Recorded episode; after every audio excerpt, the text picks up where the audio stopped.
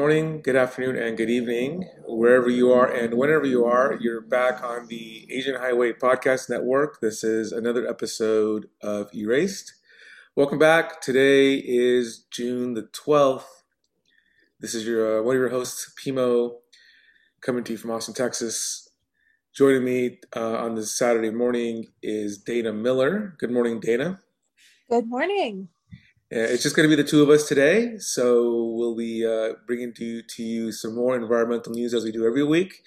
First of all, apologies for being out of commission for the past two weeks. Uh, I had a death in the family, and we had a bunch of other scheduling conflicts, but we are, are back online for another episode. This is episode eight. And today, Dana and I will be doing a series of uh, quick fire news topics we had uh, curated 10 topics to talk about today. And I will do everyone the favor of letting everyone know and tease what these topics are uh, in, in brief format. And then Dana and I will jump right into it. And here's our order today, so you know what we'll be chatting about. Uh, we will be talking about the, the recent shark fin ban. Also, be talking about uh, pulling the plug on Keystone XL. There's also the the mega drought coming up. What with summer around the corner. Also talking about a, a Hawaii bill that's focused on tourism and the environment. There's an effort by the Canadian government to stave off uh, the dwindling population of the Pacific salmon. A cargo ship in Sri Lanka has uh, has been sunk underwater, and what are the environmental implications of that? Carbon dioxide, meanwhile, the levels of carbon dioxide are 50% higher than pre-industrial levels, and so what does that mean? And then our final three topics of the of, of this episode: disaster rate favoring white people, climate change and retirement, and also the upcoming G7 summit. So that's kind of our agenda. Uh, Dana, we're going to lead with you. Our first topic of the day, our first quick fire topic of the day is the shark fin ban. Dana, just, just for our audience, you know, Dana is actually quite the expert on sharks. So it's very fitting that she leads this conversation and lets us know what's going on. So Dana, what about tell us about this ban? What does it mean? And why hasn't it been reported enough? You know what? That's very troubling that it hasn't been reported. I've only seen this story on on a few smaller environmental news networks. Um, I think the Guardian may have reported on it, um, but small kind of seed food and um, oceanic websites. But aside from that, it hasn't gotten very much traction in the media. Um, but essentially, a few days ago, the US Senate passes uh, the Shark Fin Sales Eliminate Elimination Act, so the SFSEA. Um, so this moves on a commercial ban on the trade of shark fins and products containing shark fins.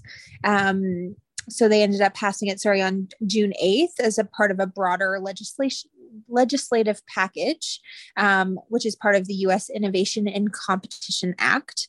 Um, so the bill will now head down to the U.S. House, where both chambers chambers will negotiate the final form of the package.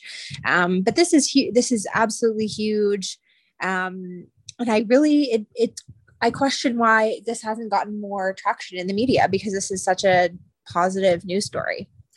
Here's one thing I'm kind of curious about, and, and this is something I, I, I kind of picked up on my fishing, uh, my, my days covering fishing. And I was always under the impression, and maybe I was wrong on this, or maybe I didn't fully understand it, but I was under the impression that catching shark in general eh, within U.S. waters is illegal. And you know, I I'm curious if that is the case. How does this? How does? How would this law enhance things? So I believe it was just within US waters, but it did not include the actual sale of fins, like the mm-hmm. fishing of sharks within US waters. So there was a huge loophole there. Uh, um, so now that kind of closes that loophole. Um, yeah, and, and there's a really strong bipartisan support for the legislation. Mm-hmm. Um, you know, as we've seen more and more in the media, people paying more attention to protecting the Earth's oceans. Um, so yeah, it's it's just like such a wasteful and cruel practice. Right. Um, and yeah, and and it's just giving like the respect that that you know the oceans deserve and these animals deserve under federal law. You know, so I'm, read, yeah, I'm reading here one of the one of the you know in, in one of the few articles that are out there about this. Uh, it seems like the only real opposition uh, for this bill came from actually members of the fishing industry and it appears that their argument is simply as, oh, the country's doing a good job of managing shark fisheries anyway, so why do we need this? How is that a flawed argument? yeah. I mean, well, that that doesn't make sense to me. Yeah, I mean, Every, everything can always be improved, right? Right. Yeah, and, I think that's kind of that's kind of the point I'm, I'm i think thinking of. Yeah, I think their argument is that it it wouldn't have very much impact on global trade, but that's not really our concern. Yeah. Um, anything to make things more difficult, you know, you know, will it increase illegal illegal activity? Probably, but such is with anything when anything is outlawed. You know, drugs, anything really. Yeah. Um, so yeah, so I'm, I'm reading. I guess a couple people that are uh, involved with uh, the bill is a senator, as a representative from Texas, of all places. Yep. And a then, Democrat. And then another representative from the Mariana Islands, which is a U.S. territory. So it's pretty. Yeah, Republican and a Democrat. yeah, yeah. So it's pretty cool to see that this truly is a bipartisan attempt, and you know, and which is more reason why you would you'd want a, a, proposal like this to to kind of have some some play in the news to show like you know what? We're not always bickering. There there are plenty of issues where you know both sides kind of come together and, and, and make something happen. So just for a bit of background, each, each year globally, um, 73 million shark fins end up on the global market. Mm-hmm. And the US contributes to this demand by importing fins um, with about 540,000 pounds imported uh, in 2017 alone from around the world. Mm-hmm. So it is quite a strong, um, a, quite a, you know, a very bad problem. Mm-hmm. Um, and then there are about a dozen states, including California, Illinois, Maryland, that have mm-hmm. similar bans on buying and selling already in effect. Mm-hmm. Um, so within the state, so this would just be, you know, a federal, a federal initiative.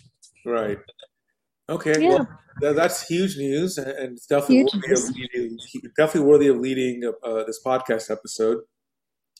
Uh, let's let's go to our next quick hit, which is also a, a major news item, and it's it's been a decade in the making to get to this point, and we're talking about the the Keystone XL pipeline. And a few days ago, on Wednesday, so this is about three days ago, that the company that's behind that pipeline had pulled the plug on it. So TC Energy, which is that company I'm referring to, they suspended construction. Canadian company. yeah, right, a Canadian company, and we'll get that in a second. Uh, and so, yeah, they, they, they, they suspended construction back in January. They officially pulled the plug on this pipeline that starts in Canada and navigates its way down to the United States. Mm-hmm. And you know, just for perspective, TC Energy had started construction of this pipeline, and 300 miles of it has already been built. It's cost about eight billion dollars already. And so, basically, what this pipeline would have done is it would have taken oil from Alberta, which is a mm-hmm. in province, to the U.S. Gulf Coast. And environmentalists and others have opposed this pipeline because of some of the environmental uh, uh, effects. For example, you know the oil sands crudes, you know, you got, which is unhealthy. Uh, the amount of processing required for the oil, uh, which would then result in greater greenhouse gases. Uh, so th- these are just some of the things that, that would have that would have harmed the environment you know, you, you, get you get supporters on the other side who would say, "Oh, this would this would give jobs," but I always care that well. Just, just because you have a job doesn't mean it's good for the world. Um, you know, you could have a job killing people, but it's a job, so let's keep it right. just right. Because, just because it's a job doesn't mean it's good. Um, so this is kind of where we're at. You know, the pipes, like I said, the pipeline, some of it already built, but it, it's now dead.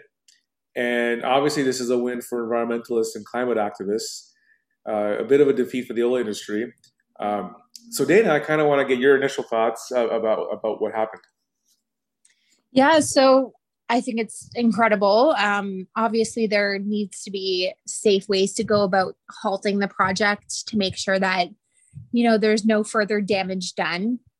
Um, I know Indigenous groups want him to nix the line three pipeline. So I guess that's what's next coming down down the line. But it's it's definitely such a such a win for the environment, as you said, after more than ten years and um, eight billion dollars that this is now canceled. And I think you're totally right. There's there's no real reason for this. Um, there's no benefit.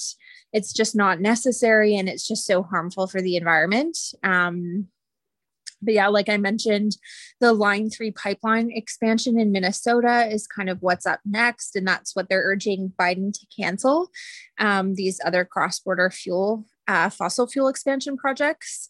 Mm-hmm. Um, so yeah, I think the fight is far from over, especially for, you know, these indigenous communities, um, climate activists, scientists. I think they have so much more to go, but this is definitely a huge win. Um, you know, since 2008 up until this. And I think it's just such great news. And, and, and just to your point about line three, it looks like there's already there's already protests happening in Minnesota near that pipeline. So, and line three is being brought or brought on, or at least attempted to be brought online by this company called Enbridge. So, if anybody wants to look them up, uh, that is a company that's behind that and just, just to add a little more detail here to, to the to, to, the, to the pipeline that was now to, to the Keystone pipeline now, now, now next. So mm-hmm. it proposed in 2008, so it's actually been 13 years uh, in the making. Mm-hmm. the original proposal uh, was that this pipeline would carry 830,000 barrels of crude oil a day from right. Alberta through the U.S. Great Plains into refineries on the Texas Gulf Coast. And this project needed a, a presidential permit from the State Department to, to in order mm-hmm. for it to happen. And of course, we know back in January, President Biden, shortly after taking office, did not get behind it. He nixed it himself, which kind of set up the stage for what happened this week. Mm-hmm. And so, you know, it, it's it, it, and this was fought in Nebraska. This was fought in many places around the country.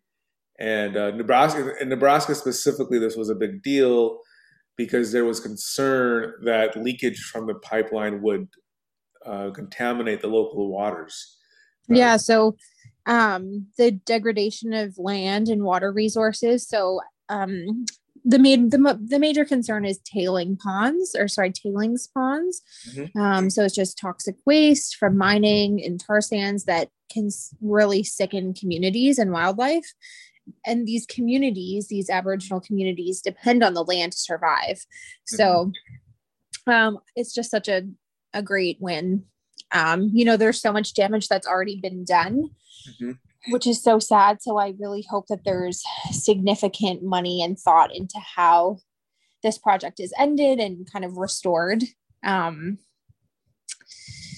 and i just yeah. i just hope uh, I hope things I hope things can kind of turn around and we can see these sort of cancellations and and halts to destroying the the earth.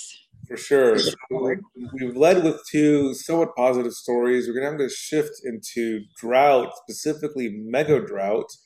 As I mentioned at the top of the episode, we're almost in mid June, which means summer's pretty much here. I mean, the official official day is June twenty first, but like for example, I'm in Austin and the weather's already in the mid 90s, like consistently. So summer is effectively here weather-wise, which means it's a great time to talk about drought. But this is not this part of our this part of our show right now isn't necessarily positive. So Dana, do you want to lead us on discussion on, you know, drought in the Western United States? What is it here to stay? How are states adapting? Kind of what's what's the situation right now with with water levels? Yeah, absolutely. Um, so we're in a mega drought, as I'm sure everyone is well aware. Um, water is increasingly scarce in the Western US specifically, where um, 72% of the region is in, is in severe drought and 26% is in exceptional drought. And populations are, of course, booming in this area. Um, Lake Mead's water level has dropped to its lowest point in history. Um, trees are dying, riverbeds are empty. I don't know if you saw the Utah governor asked residents to pray for rain. I don't think we can pray our way out of this.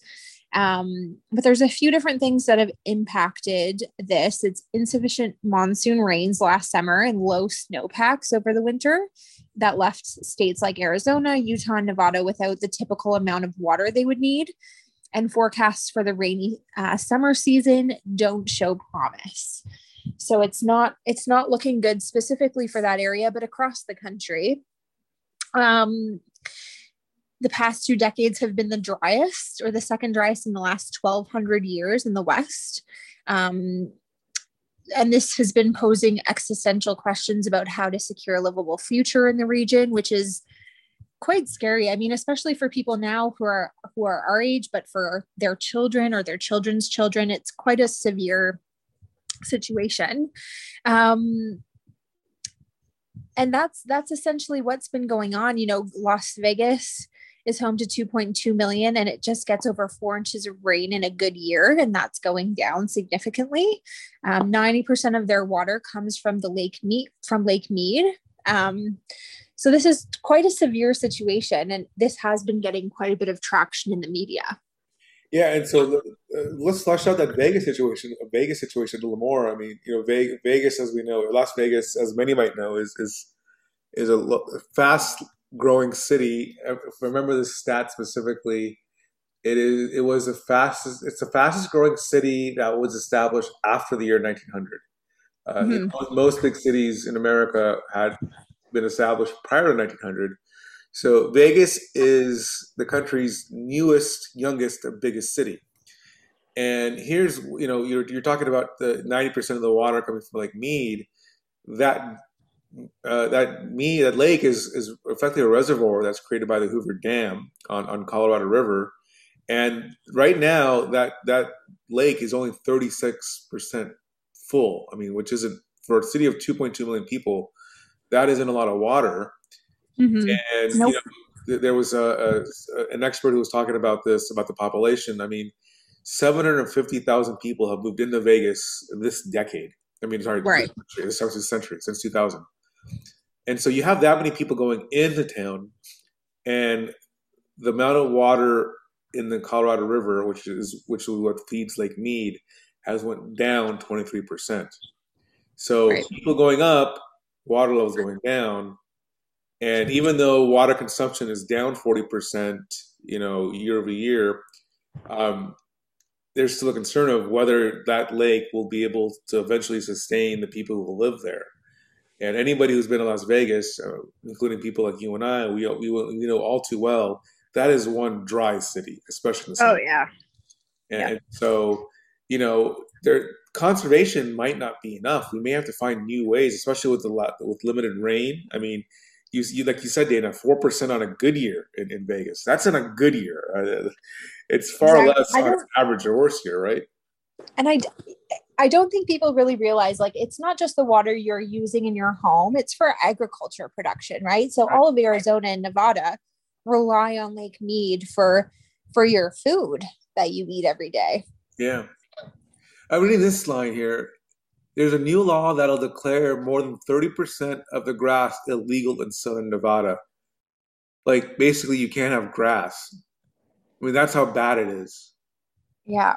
That's insane. I mean that you know i see our neighbors here in florida watering their grass when we have gotten barely any rain and my husband and i just look at each other like what are you doing like it's just not important just let the grass be be brown or, conserve water or do a, a drought tolerant lawn i mean exactly you know, there, there are ways now you, you could you know i mean I, I see this in in phoenix for example you basically could redo your lawn where you don't need water. You know, it, it's not like it's it's it's it's not rocket science. You know, mm-hmm. so uh, but yeah, we're, we are in a mega drought, and we do have to figure out a way to uh, to manage our water and to make sure that you know we have because there there are cities I know California, for example, that they actually have run out of water. Like there is no water in eastern portions of Eastern California, which is and I think far. that's yeah that's a good kind of segue here into like what happens now and where do these states go with Lake Mead and like what will happen if these water levels are so low and I was reading that the federal government may need to declare a water shortage, which then means they they essentially cut water supplies from Lake Lead, uh, sorry, Lake Mead, if the water level continues to fall, which it is expected to do so into 2023, or at least until the fall, which is the end of agriculture season. Mm-hmm. Um, and then, yeah, like this would affect water supplies um, from Arizona, Nevada, and the Republic of Mexico also. So, yeah. All right. well, this is a good time. Situation. Yeah. We'll uh, we'll definitely keep the federal government's expected to make a decision in August, so we'll definitely keep everyone posted on this uh, news story. For sure. So let's talk about now a, a very interesting topic. This is in Hawaii, and it's involving the Hawaiian Tourism Authority and tourism and the environment. Basically, the state is trying to limit tourism because of the effects it is having on the state's environment. Specifically, uh, the concern is that so many people are coming to the state that it's actually harming the state's trails, the state's beaches, and its sacred sites. In 2019, so this is the last full year before the pandemic, Hawaii had a record 10 million tourists come to its uh, to, to, its islands. Mm-hmm. So it's great from a business and tax perspective, right? But then again, we talk about well, how is this harming the trails? How is it harming the beaches? I mean, you know, mm-hmm. 10 million people on a state as small as Hawaii. I mean, these are like a handful of tiny islands. right. Have, the human impact is going to be going to be difficult, especially when you add the people, the millions already live there. But 10 million people are, are more. I would assume. I, I don't know how big Hawaii's population is, but I'm assuming it's, it's around the size or maybe more than the natives who live there. Uh, mm-hmm. Uh, it's a lot of people. I think it's good to premise this news story just with in April, Hawaii became the first state to declare a climate emergency. Oh yeah, thank you. I was I was uh, yeah, that was going to be the next part of this. So yes, they they were they were the first state in the country to, to declare a climate emergency, and mostly because now they want to figure out a way to manage its tourism. Mm-hmm. And you know, this is to me like you know, right, right now we're looking at this as a microcosm as to Hawaii, but this does raise the larger question of tourism in general. I mean, you know, we, we, we hear, for example, the, the, the harmful impacts of cruising, you know, going on a cruise. Um, right. You know, and so th- th- this is, I want to make very clear, this isn't limited to, to Hawaii, but this, this, this, this proposed limitation on, on tourism, which, you know, I, I don't, I'm not quite sure how this will fully go into effect uh, other than you know there, there might be some cut in financing and funding to, to, to a few things. Uh, that's one mm-hmm. uh, you know some organizations and cultural programming might be cut. Uh, basically de-incentivizing people to come to the state. Uh, you know i mean uh, it, you, are always going to have a, a, group of people who a group, millions of people who want to come to the beaches. But i guess the, the logic is if we could if if the state the state's logic is hey if we could limit the amount of other things that are offered in state such as cultural programming and art events or whatever, we limit these things, this will de-incentivize people to come to the state, and therefore maybe we could, you know, help save the environment. And I guess my question is, though, I mean, it, it sounds like a great idea, and I'm asking this genuinely: Is this really the best strategy? I mean, there is there is public opposition to, to this, you know, and you know, I understand there there you know obviously having 10 million people come to a state in any given year will have consequences. But i'm curious if there's a way to balance this. Like where where is the, the harmony of like all right we could still have tourism but done in a way that's sustainable and isn't harmful to the environment? You know it's it's interesting as we're discussing this. I don't know if you know but machu picchu in peru has introduced had introduced in 2012 restrictions in number of visitors within a year mm-hmm. um, and people have to get permits and passes and there's you know there's a, a large kind of process to being able to visit such a beautiful and and you know environmentally something that we need to protect an area that really needs to be protected this kind of area and i think hawaii needs to do something similar. It's very different from, you know, packing up and going to visit New York City. Right. These these beaches and these islands, people go there. They, it's just, I mean, I mean, I'm sure I don't know if you've been to Hawaii or not, but I've, we've been quite a few times, and um, just the lack of respect from not all tourists, but enough of just trash, gar, you know, garbage everywhere, going off the trails where you're not supposed to um, you know, parking in places you're not supposed to. So it's very inconvenient, inconveniencing um, locals, just all sorts of different things. You know, driving off of off of trails and onto roads and and paths where you're not supposed to be driving, doing off roading, disturbing wildlife. Um, there, it just goes on and on and on. And I think that there's a level of respect, and I think that you know Hawaii should introduce a visitor limit and there needs to be, you know, a lot more severe penalties for people who are littering or just being disrespectful, destroying property. The list goes on. Yeah, for sure.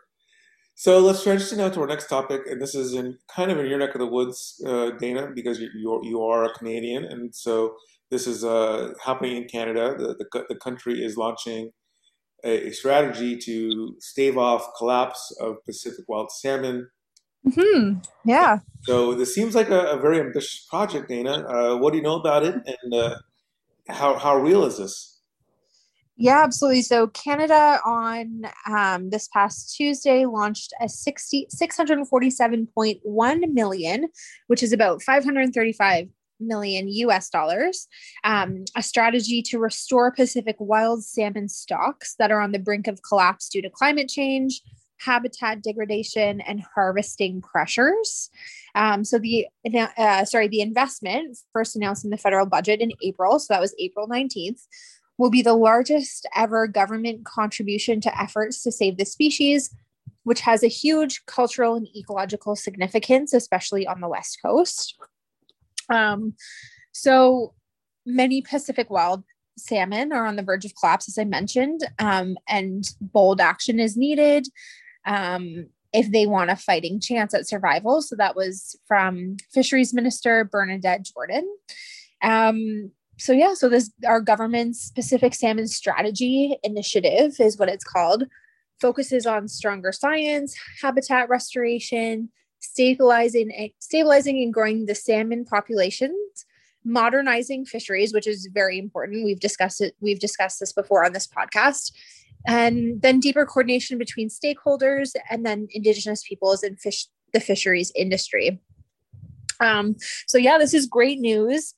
Um, as we know warming oceans due to climate change are altering the marine food web. We've also discussed this many times on this podcast. So I think that this is a great uh, effort by our government and it does show real action um, to help the oceans. And this is one thing, speaking as an American, that I appreciate. Uh, I'm reading here that the Department of Fisheries and Oceans in Canada actually has a legal obligation to prioritize salmon fishing access to Indigenous people, which Correct, is yeah. great. So it, it's it, it's amazing to see that such a, an obligation exists. So that's one. Another thing I want to mention, and, and this is why a, a, this effort actually matters. For those who don't know, Pacific salmon actually take a long time to to reproduce. Right, so, five years. Four to five years is their cycle. So, you know, when we're talking about a species that's on the verge of, of, of disappearing, and that species has a four to five year cycle, this is why we need that. This, this something like this is needed now, because it, it, literally, if we wait another year, you're going to get to a point where you might not be able to give the salmon enough time to reproduce. Exactly. So you effectively a five year, a minimum of five year plan, and, and so you know it, it, We'll see how that plays out, and hopefully this this is this initial this is an initial investment. Hopefully, and mm-hmm. hopefully it does actually result in in fish coming back there have been examples of this, of, of something like this working in California. California many years ago had set out to replenish uh, sea bass, white sea bass and black sea bass, and they, so they mm-hmm. started a, basically a, a, pen program, and many yacht clubs and fishing organizations bought into it. The the pen, I'm sorry, the uh, the sea bass population hasn't fully recovered yet, but the numbers are going up, and so if the trends continue, we will see, you know, in the next few years, the sea bass population off the California coast return to levels of where it was 40 years prior. Incredible. So there's definitely, and there's there's been a couple other examples of of California, you know, saving species through strategies similar to what Canada is doing. So there's definitely precedent, and you know, as long as Canada is committed to this, I, I do see this thing working. So, so so kudos to, to Canada. It, it, as the resident Canadian, uh, data, you want to give any, any personal commentary on this? yeah i mean it's it's been really sad to see in recent years um, first nations fisheries have not been able to fulfill their their harvest allocations because of these low salmon returns so it's just very encouraging to see that um, canada's department of fisheries and oceans is taking action and the federal government's taken action um, in the budget. So it's just yeah I, i'm going to follow along over the next five years four to five years and see how the government kind of adjusts and and you know ebbs and flows with what's needed. And i'm just excited to see the salmon kind of regain their populations right well on, on the other end of the spectrum on the other side of the world in the tiny country of sri lanka which is just south of the, tip, the southern tip of india Mm-hmm. There's a major natural disaster. Well, not a natural disaster. This is a man-made disaster. A cargo ship that was, I believe, at the one of the ports in Colombo, which is the capital of Sri Lanka, uh, had a had a leak, a chemical leak, and they had asked to dock at, at, at the port here. And fast forward to to uh, a few weeks ago, a couple weeks ago, the cargo ship has since been sunk, and it is considered the largest environmental disaster in Sri Lankan history. Basically, the ship came in, and it was uh, it's a ship registered to Singapore. It's called the X-Press Pearl, and they wanted to take anchor to fix the leak, but they couldn't fix the leak. This leak is basically contaminating the waters around Sri Lanka, and it is mm-hmm. expected mm-hmm. to contaminate the water for years. And the reason why this is, it's already bad enough, just in general, for the ecosystem to have chemicals widespread into the water from a ship. Right. But Sri Lanka, on top of that, if you have to add one more layer to all this, Sri Lanka is a fishing country. It's an economy that is heavily contingent or heavily reliant on fishing. So right. when you're having toxins literally harming or killing off the sea life, the marine life, you're also taking away the livelihoods of millions of people. You're starving and people. You're starving people, right? Exactly. You know, and so uh, this leak has it, it, it, might have even you know, I mean, basically the, the, these these chemicals are is it's burning and it's sinking into the water, and this oil leak is just, it's literally going to devastate the fishing industry it's threatening so many people. And like I said, this will take at least five years, maybe a decade to, to recover from. And that's just to get back to the chemicals not being there anymore. That's not including the recovery to return back economically. I mean, we saw the impacts of what a pandemic had on one year. Imagine going this going through this for five, five, six, seven years, right? Mm-hmm. And so this is what's happening here. So now, and, and then you know, economically, you know, there are debts that need to be paid off that now aren't going to be paid off because there's no revenue coming in. So absolutely, yeah. It's this is where we're at. Any thoughts, Dana? I mean, what, what what's your take on what happened? Yeah, I mean, so the plastic in the oceans from this from this disaster is already quite bad. Mm-hmm. Um, I think the chemical pollution, as you mentioned, is what's going to affect the country for decades. Um, the most dangerous chemicals on board nitric acid, sodium dioxide, copper, lead. Um, and I know that local marine life has already been affected. There is turtles, dolphins, fish that have been washing up dead on the beaches already. Um, some of them have been turned a greenish color, so suggesting that the contamination with the metals and chemicals are already it's already happening. Um, so they're they're predicting that you know some of these smaller fish will just die off, and then the larger fish, um, you know, they'll just become accustomed to the chemicals, and they'll just you know kind of become part of the the sea life. Um, which is yeah, so it's yeah, which is sad because which is if you really think about it, let's take that let's take what you just said one step further. You know, let's just say the the fishermen that are able to catch these big fish catch them, and then you know they're going to put them in the market, and that right. fish comes to our plate. We're basically eating chemical chemically infested fish. And it's important to note, like even Australia's um, oceans and atmosphere uh, department has been speaking to the BBC and to you know people are obviously very concerned because waste and toxins and plastics don't follow geographic boundaries. So it's not like they're just limited to that area. They can certainly go to other countries um, just b- being carried by wind waves currents mm-hmm. um, these things change seasonally. So this is very much a, a issue for this entire area of the of the globe and mean, um, Sri Lanka is positioned geographically right by. This, I mean, it's literally. Uh, it's it's the equivalent of Cuba to the U.S. It, it is on on the edge of the second largest country in the world population wise. It is not too mm-hmm. far away from Bangladesh and Indonesia, which are among the top ten countries population wise.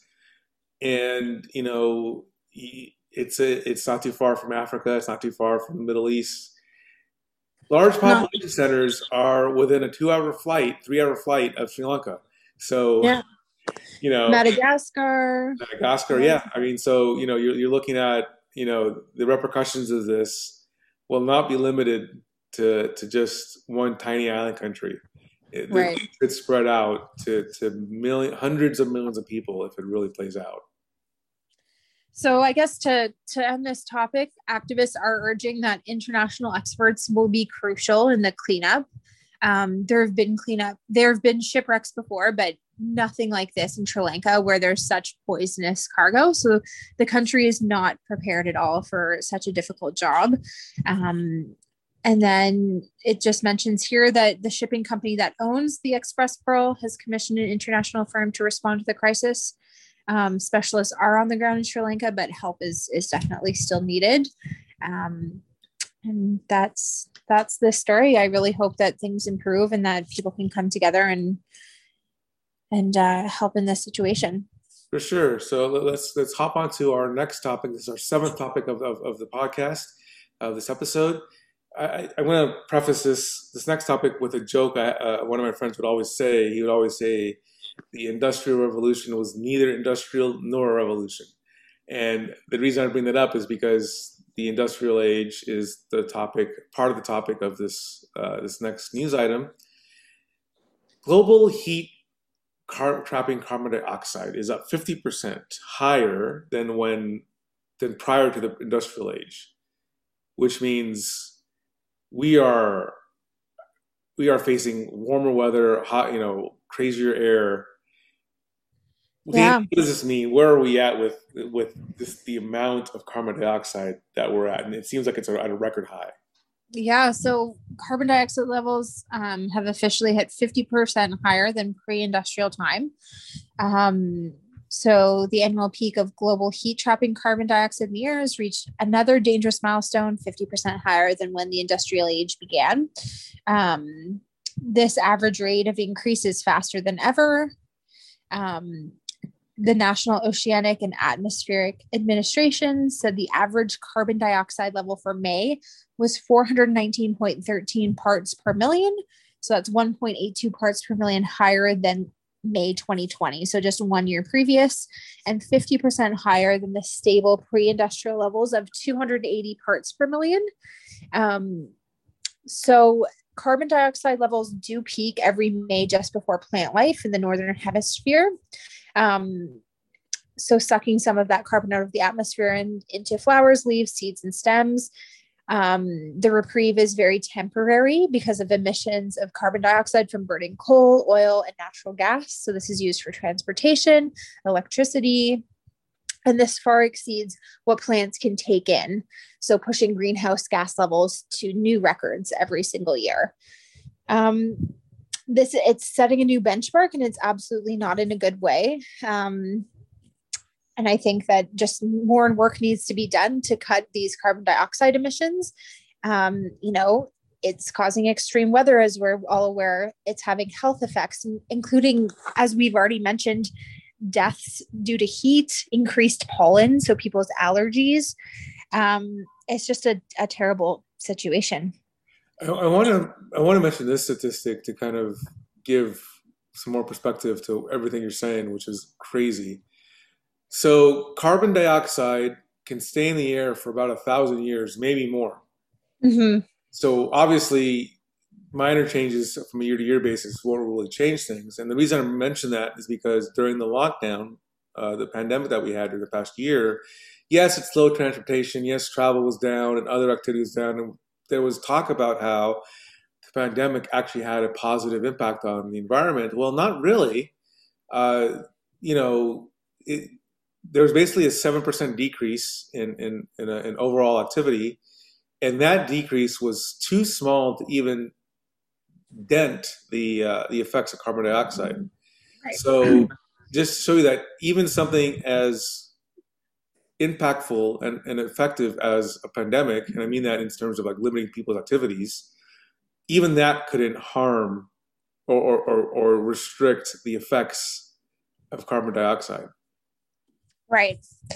And I think that goes to show that at the end of the day, it really is these large corporations as opposed to you and I driving our car. Of course, every impact, you know, everything that you can do m- makes impact. And I think that n- neither are mutually exclusive. You can want corporations to do better and you can also do better yourself. But mm-hmm. at the end of the day, it really does depend on these large corporations that are truly destroying the earth and i think that that shows in that 7% decrease because that's certain that's transportation that's travel that's other regular human activity that it was only 7% right and, and, and just to remember danny mentioned this but i just want to reiterate what you said that you know the the the, the storms the wildfires the floods the droughts all these mm-hmm. things are are magnified because of carbon dioxide increases and they become more frequent, they become more damaging. Uh, the oceans rise higher, become more acidic. Uh, you mentioned the deaths. There's pollen increases. I mean, I, I, being here in Austin, I hear so many people suffering from pollen allergies, and I've been hearing it's been a, a it's been increasing in several years in the past few years. So anecdotally, that's happening here. You know, so just to reiterate, it's not just something. Even though it's something you can't physically see with your eyes, the, the effects of, of, of, of carbon dioxide in the air are real and, it, it, it's, it's quickly accelerating uh, so many things that we don't want to see happening in our world.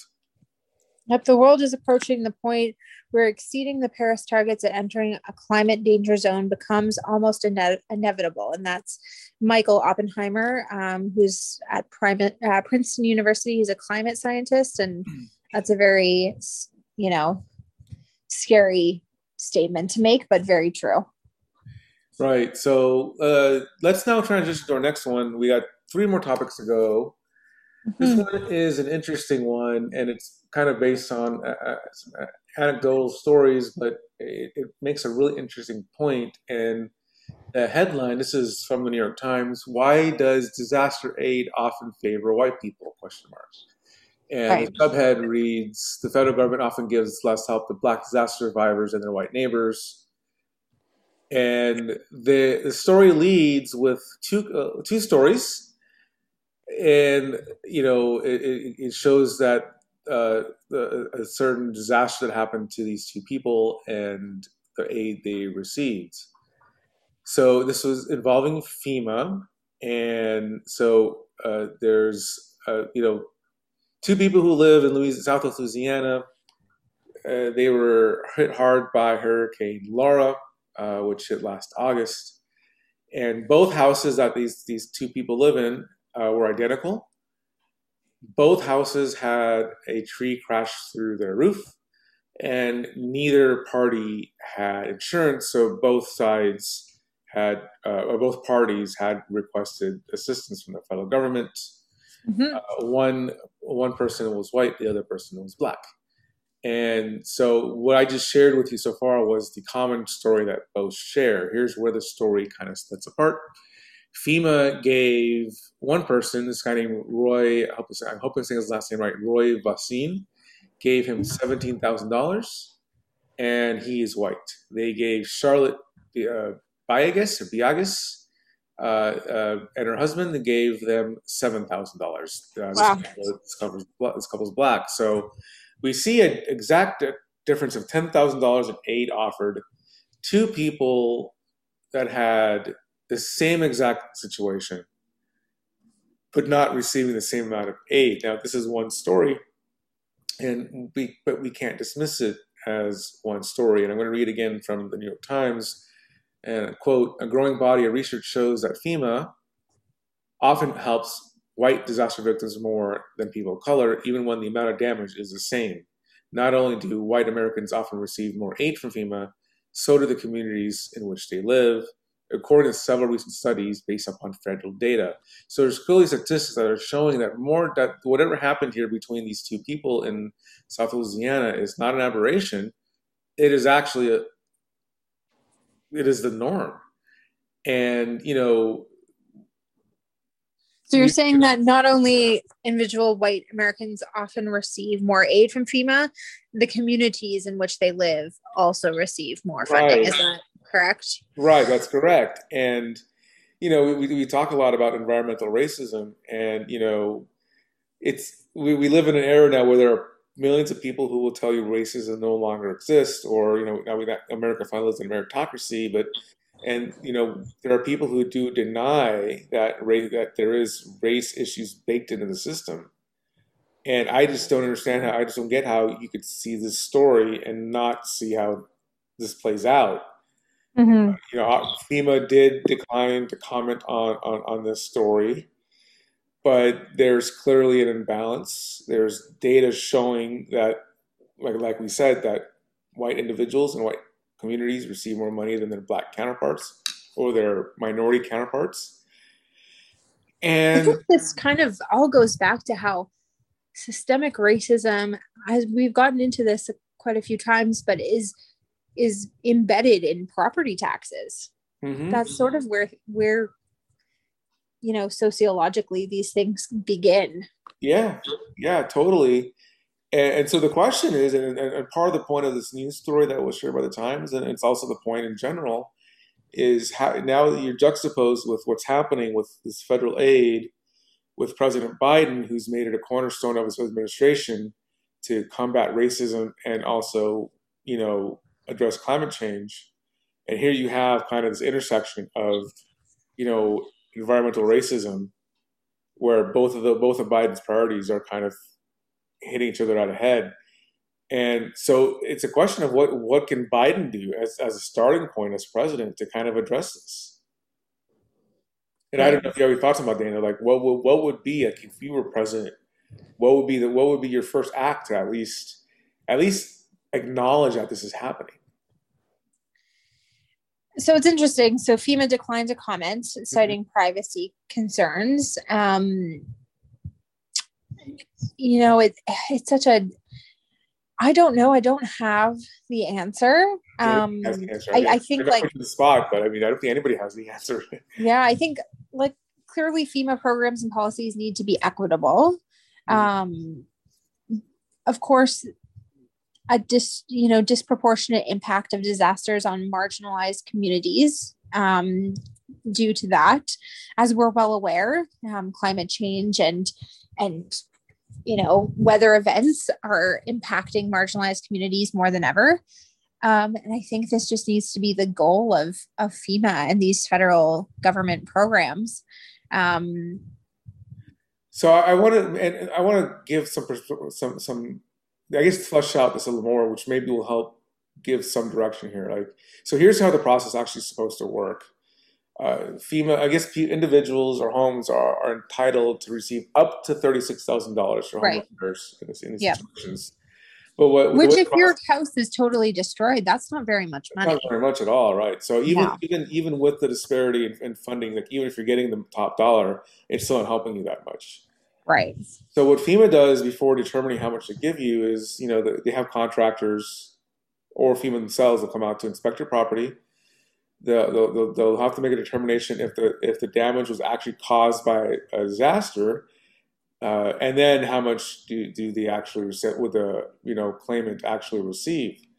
Here's where things get a little hairy and dicey, and uh, Right. again, according to New York Times reporting, there's a higher percentage of, of black res- residents who live in certain zip codes who are less likely to get an inspection. And if there's no inspection, then FEMA won't, won't fund repairs. So if it's the, the there's already one starting point that you're literally having inspectors who aren't going to based on likelihood aren't going to black neighborhoods.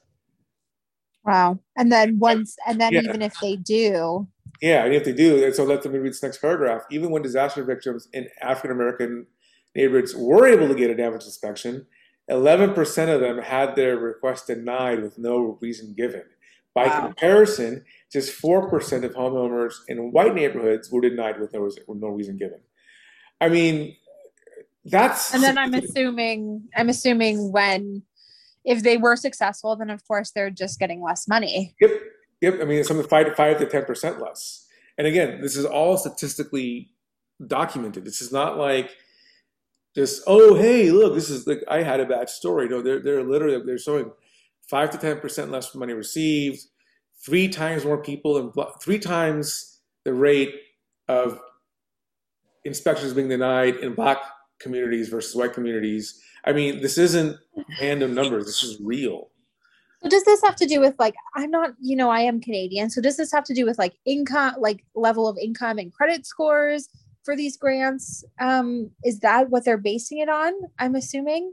Um, and then if so, in reality, if you know you're very well off or you're much better off than somebody else, you know, you have a greater need for the federal disaster assistance than somebody who's who's doing much better, you know, who's more privileged than you are. So that to me doesn't make sense. Yeah, so so we I talked about zip codes. Zip codes are actually significant because you know each zip code has a certain I guess number attached So. The number is either a tax base or you know median house income, median annual income, whatever.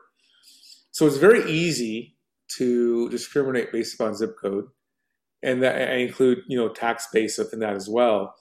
And you know, so if you're if you're living in a neighborhood, you know that has a lower income base, lower tax base, a lower you know house value base, you know you, you're able to know right away, like okay, that's a poor community, and you know so. You, and then you have situations where you know in these zip codes people can't afford to even buy a house, and so now you you have to connect that with the money that they're not receiving or the limited amount of money that they will get. So you're basically forcing these people who have no money to begin with and now lost their home and they can't they won't even receive any money to rebuild their home. So you're effectively keeping the values, the tax values, the the resale values of these homes so re- depressed that they can't go anywhere. So even if these people wanted to get out and get to a better place, they can't. So it's just it's interesting because this is a good segue into FEMA has a program that purchases and then demolishes damaged homes. Mm-hmm. Um, and the buyouts are meant to help the homeowners leave these dangerous locations. And then this then reduces future federal costs by avoiding paying for more damage in that spot. Mm-hmm. So my concern is that these homeowners are unlikely to be able to afford a home in a in a safer neighborhood. Exactly. Exactly. Exactly. So, though that's a bigger problem that may take more time to, to to address, but I think in the meantime, the the easy fix is, I guess this is one way to answer the question I asked earlier, and I'm just throwing this out there. It just might be spaghetti on a wall, but you know, the the I think I think a first step would be to address the failure to go to certain neighborhoods. You know, if, if someone files a claim, the federal government has to respond. Doesn't matter what the zip code is, doesn't matter what the ethnic background of the people who live there are. If there's a natural disaster in a neighborhood and two houses, different houses apply for funding, one's in a good neighborhood, one's not, mm-hmm. FEMA has to go to both houses and they both have to judge them both the same. And if they both have, if they both are determined to, you know, get funding, it better be based upon the dam, the extent of the damage, and not the people who live in the house. I think exactly. that's, I think that's a good way to start. Right. Absolutely. Yeah. So, it shouldn't be off somebody's income. It shouldn't be off somebody's credit score. Right. And it certainly shouldn't be off of the your your race. Yes, exactly. So a couple more things to talk about before we wrap it up today. Dana, want to talk to you now about, or have you kind of lead this next conversation about climate change and retirement plans what's the connection? Are, is is climate change actually threatening the way Americans have to go about their retirement? Yeah, absolutely. So climate change is impacting retirement plans and how um, older Americans are adapting. Um, so extreme weathers like hurricanes, flooding, freezing temperatures, wildfires has prompted some to rethink where they'll spend their retirement. Mm-hmm um, which is interesting. So it just discusses different clients. Um, one client of uh, this insurance company, this financial planner, was planning to retire in Galves- Galveston. Um, and they weren't expecting the rising expense of flood insurance, which is huge, especially in Texas in the last 10 years. Um, the average cost of Texas flood coverage is $700 per, per, year. Premiums may be higher in some area, some areas. And of course, if you're retired and you're on a limited budget, that's quite a bit of money. Um, you know, and then of course, we discussed this in a previous podcast where Austin suffered from the region's deep freeze and power outages. Mm-hmm. So people's pipes froze and their condos flooded. So of course, this causes people to question their long-term plans in certain certain areas. Right. Um, so if you're, you know, you're thinking, oh, is there going to be another cold snap, more, you know, home damage, displacement? Of course, that leads people to reconsider where they're going to live the rest of their lives after they retire. Um, so yeah, it's it's a big issue, and um, these people who track these sort of uh, movements within people throughout the states um, have been noticing certain trends. Um, you know, declining home values may create another issue for retirees. So, some of these locations um, that have had these environmental disasters, you know, are have are now seeing a decline in home values in these areas. Um, so yeah this is this is something that i didn't even think about but you know coastal areas that have experienced hurricanes and flooding a lot of retirees especially in florida north carolina um, they're now quite worried about these things that they didn't have to be uh, so, you know 10 20 years ago. Yeah you mentioned north carolina and i want to kind of go into some of the this is one thing which you would not think about as, as an issue but it's insurance. And and so this article that's in CNBC is mentioning how retirees in North Carolina have to have to contemplate the cost of homeowners insurance, which has to include coverage for wind and hail. And so, according to this report, the average cost of wind and hail insurance in North Carolina is almost seventeen hundred dollars. And that's not a, that's not a pretty penny. That's a lot of money. Uh, exactly you know, and if you live closer to the coast of North Carolina, you got to now factor in flood insurance on top of that, which could add another seven hundred and thirty nine dollars to that. Uh, you go to the Rockies where wildfires might be common. There are there it's going to be hard to find insurance. You buy a house in the Rockies, and you're, you're, you're in a wildfire zone. You can't get insurance. Well, you you spend all your retirement money on a house in the Rockies, and you can't get insurance, and a fire swallows it. Well, you just lost all your you just lost all your savings that's, right. that's going to impact and affect the way you decide what to retire. So it's not as simple as like, oh, I just go to a nice weather spot. I mean, we're talking about, for example, living in places where you're spending, you know, two to three hundred bucks a month extra on insurance, or you're not getting insurance at all. And when you're retired, that's a that's a lot of money that that's going out and not coming back in. Exactly it's uh it's something that I never thought that we'd have to think about, but you know. Well, it just goes to show you that the environment touches every literally every aspect of our lives. Like every right. corner of our lives. So people say, "Oh, the environment doesn't harm me." Oh, yes, it does. There's there's nothing in your life that isn't that isn't somehow affected, for better or for worse, by the environment. So this is why you know we have to share news like this because it shows you just the the the the, uh, the repercussions of, of, of, anything. So the fact that your insurance bill for, at the very basic level is affected by climate change and by extreme weather, which will then affect your retirement. I mean, if that doesn't show you how it affects your life, I don't know what will. So my two cents on that.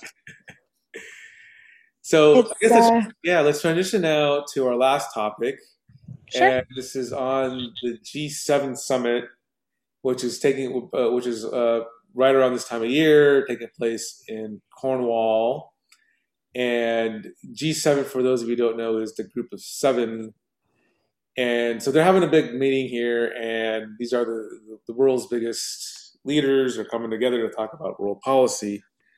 And obviously, you know, the environment is going to be an issue. And one of the things I, I want, I kind of want to dive into this specifically, just one of the big controversies that's happening right now is, you know, they're going to go talk about, you know, stuff like climate change. I know what you're going to say. yeah, they're flying in on private jets, right? Boris Johnson. Uh, right. Yeah. Boris Johnson, UK Prime Minister, flying in on a, on a, on a private jet. And, uh, you know. I think the point is, is like, so did our Prime Minister. Of course, he flew on his own plane, but he's coming from Canada. Yeah. Boris Johnson is already in the UK. Yeah, I mean, he could take a, a motorcade. I don't know. I don't know, I don't a helicopter. yeah, yeah. So, but you know, one of the things is also a couple of things that are being talked about at this uh, that, that, are on the agenda at this at the summit. Obviously, there's you know carbon dioxide levels and you know greenhouse gas emissions and, and global heating. Another another thing, which obviously is a topic now because of what's happened in the past 16 months, is will we see more pandemics now? You know, it, is, is our environment in such a state now where what happened for the past 16 months, we, we actually have a risk of seeing that more often. That's the, the coronavirus pandemic will no longer be a, a once in a 100 year event. That this will be right. once in a five year event or once in a three year event. And you know that I, I, that that that is on, clearly on the agenda, and it's something that needs to be addressed.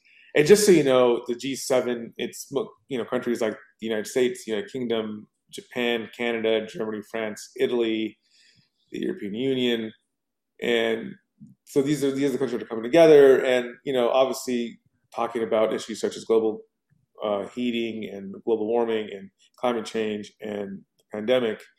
Um, they're trying to one thing they're trying to commit to is to uh, limit temperature rises to 1.5 degrees Celsius above pre-industrial levels Mm-hmm. Uh, that's the lower limit that's actually set by by the Paris Agreement, and uh, all these countries also have long-term targets to reach zero net zero emissions by 2050, and also that includes cutting carbon targets within the next decade.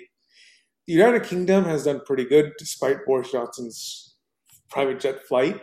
Oh, They've uh, the United Kingdom has uh, cut 68% of its emissions uh, by 2030 and they're aiming to have 78% cut by 2035, and that's based upon 1990 levels. The, uh, the US uh, is aiming to half its emissions by 2030, and that's based upon 2005 levels. Uh, the European Union, meanwhile, is aiming to cut its levels by 55% to 2030, also on a 1990 baseline. I almost wonder if the US here is being kind of the, the, the, the class clown here by doing 20 2005 levels yeah right exactly. like oh why can't we go back to that right oh, yeah right, so. i know i know activists and scientists are saying that this is entirely ina- inadequate um you know they're well, yeah, pressuring people to toughen their targets mm-hmm. um, you know prior to the un climate talks that are being held in Glas- glasgow um, this November, Glasgow. Mm-hmm. And um, yeah, I mean, I think this conversation is great. I think we sort of see the same thing, the same sort of discussions happening over and over. It almost feels like Ferris. Uh, what is that that movie where he keeps reliving the same day over and over? Oh, Groundhog Day. Groundhog Day. Yeah. well, and, and and here and you know, I want to throw this out there as well. I mean, this this kind of accentuates what we're just talking about, or just magnifies it. So we're, we're talking about the G7 countries, and hey, that's you know, let's put this in perspective. There are what at least, I mean, depending on, depending on your count, between 195 and 230 countries in the world, right? Right. And this is only seven. and I, I listed those seven countries. There are two countries that are not listed in those seven, and they happen to be home to more than 2 billion people. Right. India and China. Now, let's talk about China. China is the world's largest emitter and second largest economy, and they are not represented in the G7. Right. And China relies on coal as part of the recovery of COVID 19, even though they have a, a long term goal to be net zero emissions by 2050. Mm-hmm. And so the G7 would, and this is why so I, I, I could see why people say that what the G7 is doing is not enough because even if you're factoring what the US is doing, what the UK is doing, whatever Canada is doing, whatever Japan is doing, right? How can you say that even those levels will put a dent into the into what's into record levels of carbon dioxide? We're not even mandating China to address its issues. Right, China, world, India, right? Russia. Yeah, right. And the, the, these are countries that, are, that, that they might not if they're not being if they're not being mandated by the G7. You know, this is where there is a point to be made about whether this is enough, and right. like isn't. When one country is emitting 30% of the world's total carbon dioxide right. emissions, right. how, you know, obviously the United States is a close second, but mm-hmm. actually, I don't even know if it's a close second. But, yeah. Yeah. So, yeah. Well, obviously we could we, we could spend hours upon hours, as I always say, talking about these off topics. But these are the, the ten news briefs we spent the past hour or so talking about. And uh, give me a second because I want to just kind of quickly cite the the uh, the sources here that we refer to. So we we have these news briefs from Seafood Source, NPR, NBC, Guardian, Reuters. Uh, let's see, this one's from the Associated Press, and the New York Times. So thank you to all those outlets for their coverage on these topics. Dana, this was a great discussion. I, I, know we kind of deviated from the norm of one feature subject, but you know, like you and I said offline, so many things happened in the past two three weeks. We, we just couldn't we just couldn't go on without with just one or two of these things. We have to bring attention to all of them. So we, hope this uh, to, to, the audience. We hope that this these ten topics we brought to you were were worthy and were insightful and educates you on what's going on. Dana, any last words before we move on?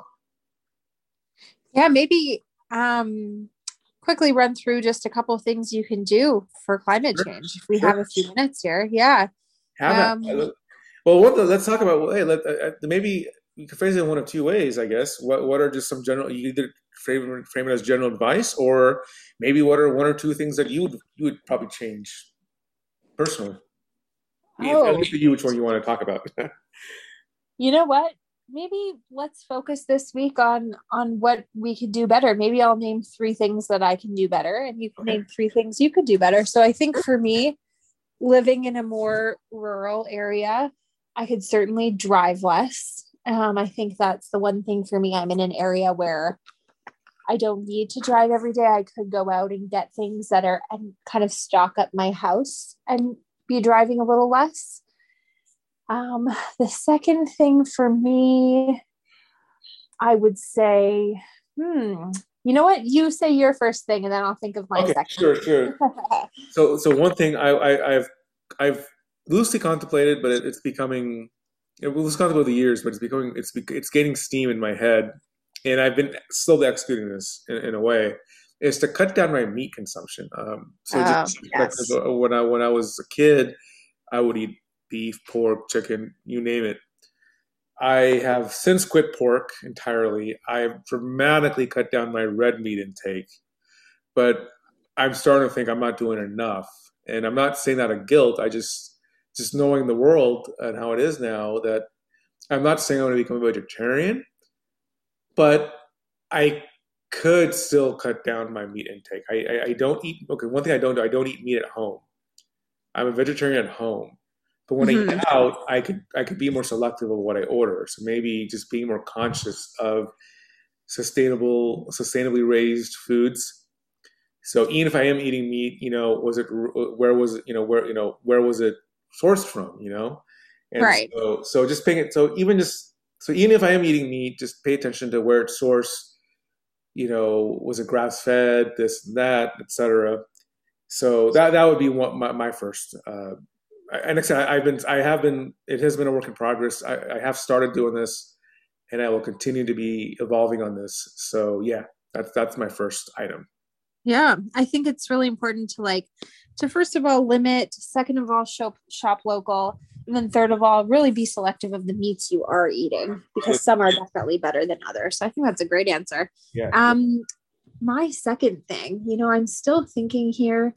I think for me, I really wish to find more products that I can go and refill. And I think this might just be, you know, a gap in the market at this point. But I feel like when I buy certain products, that I don't really have a choice to buy, but there's not really options to, you know, buy larger items or to buy more refills. So I think, you know, maybe doing some more research with some of the products that I buy um, and seeing if there are alternative options that I just are not aware of, or if there are ways to have like refills done for some of the cleaning products that I use, that kind of thing. So that's my second. Yeah. So I have a similar answer. I mean, it's kind of similar. Um, one thing I, I, I, I, Costco is kind of a, a uh, it's a victim here of what I'm about to say. When I so I like to eat cereal every morning. Yeah. And so I've started to shop for cereals that do not come in that plastic lining. Good for you. Yeah, that's incredible. Yeah, and so like that means I have to go to Whole Foods or Trader Joe's, which is fine. Uh, but that means I'm not going to Costco. You know, you go to Costco, you get that that double pack of Raisin Bran, for example, and it comes out of plastic in that unrecyclable plastic bag. Yeah. So I, I, I, I am vowing to to no longer get cereals that are packed in plastic. Basically, just packed in the in the in the carbon box. Yeah. Um, in Canada, we have a place. It's called Bulk Barn.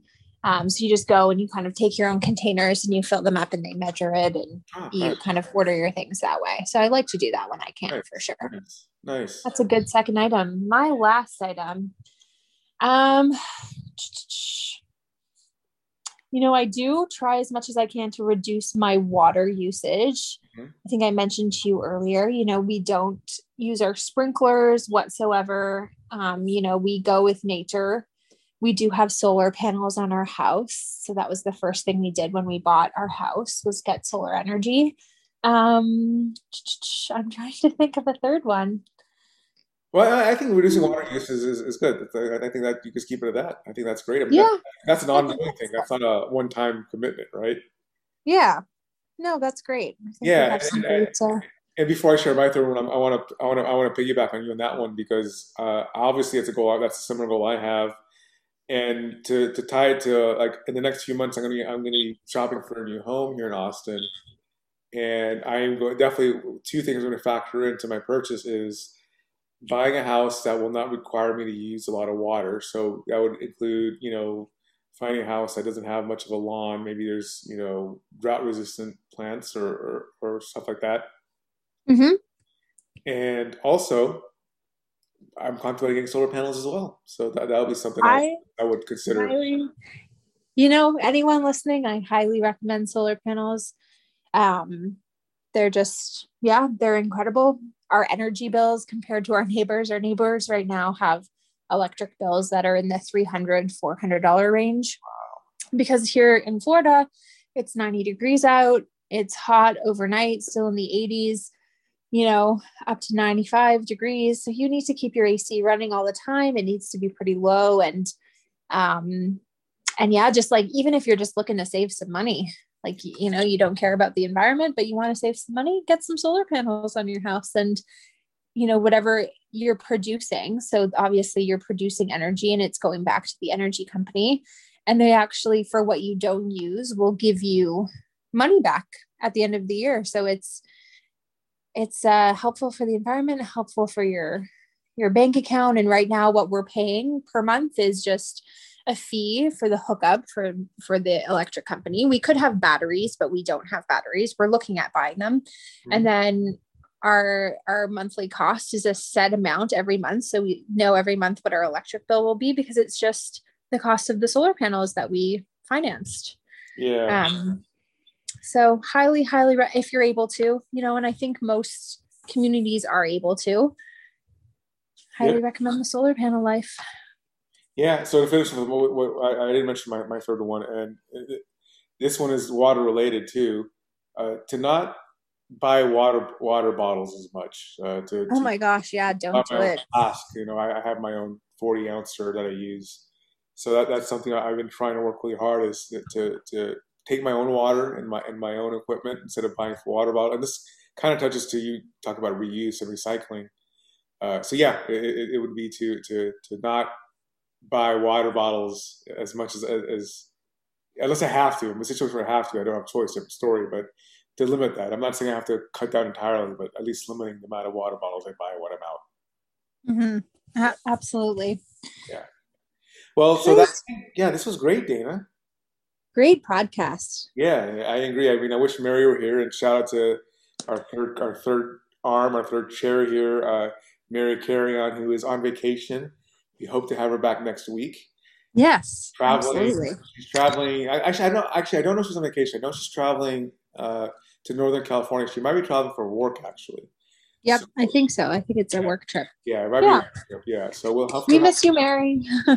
yes, we'll have Mary back soon next week, and we'll we'll talk about. Hey, maybe we never know. Maybe when we have our, our editorial meeting next week, maybe we, we, we chat about doing another series of quick hits just to catch up on the news. Yeah, why not? I like this yeah. format. It's yeah. great. Yeah. So just to round out and wrap up here, uh, you can find Erased on all of your uh, podcast platforms, be it iTunes or Google or Amazon, pretty much everywhere podcasts are available. You can also find Erased on on all social media, being Facebook, Twitter, and Instagram.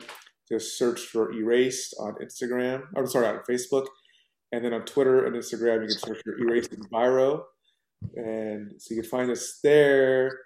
Obviously, you can find me on Twitter. My handle is at Parimala Rohit. Dana, do you want to be found on social media? Sure. Yeah, I'm at Dana Stephanie, D A N A S T E P H A N I E, Instagram and Twitter. Nice. I do post quite a bit about the environment. Yes, you do, and I, I, I honestly, that, I, if I could add a fourth thing to my list, I, it's to post more about the environment and educate people because you do you do a great job of that. I oh, thank I will, you. I, I, will tell you, I learn a lot just by following you. So uh, you're one of the best social media posts, uh, one of the best social media people I, am in touch with. So oh, thank, thank you, you, thank you for all you do on that, and I, it's an example for all of us to follow. Thank you very much. I try my best. Yes, well, you are doing your best, and we do our best with this podcast, and so Thank you, everybody, for listening. We'll be back next week with, with more environmental news. And until then, signing off on behalf of Dana and Mary and Ariel's here at Erased, this is Pimo. Have a good rest of the day.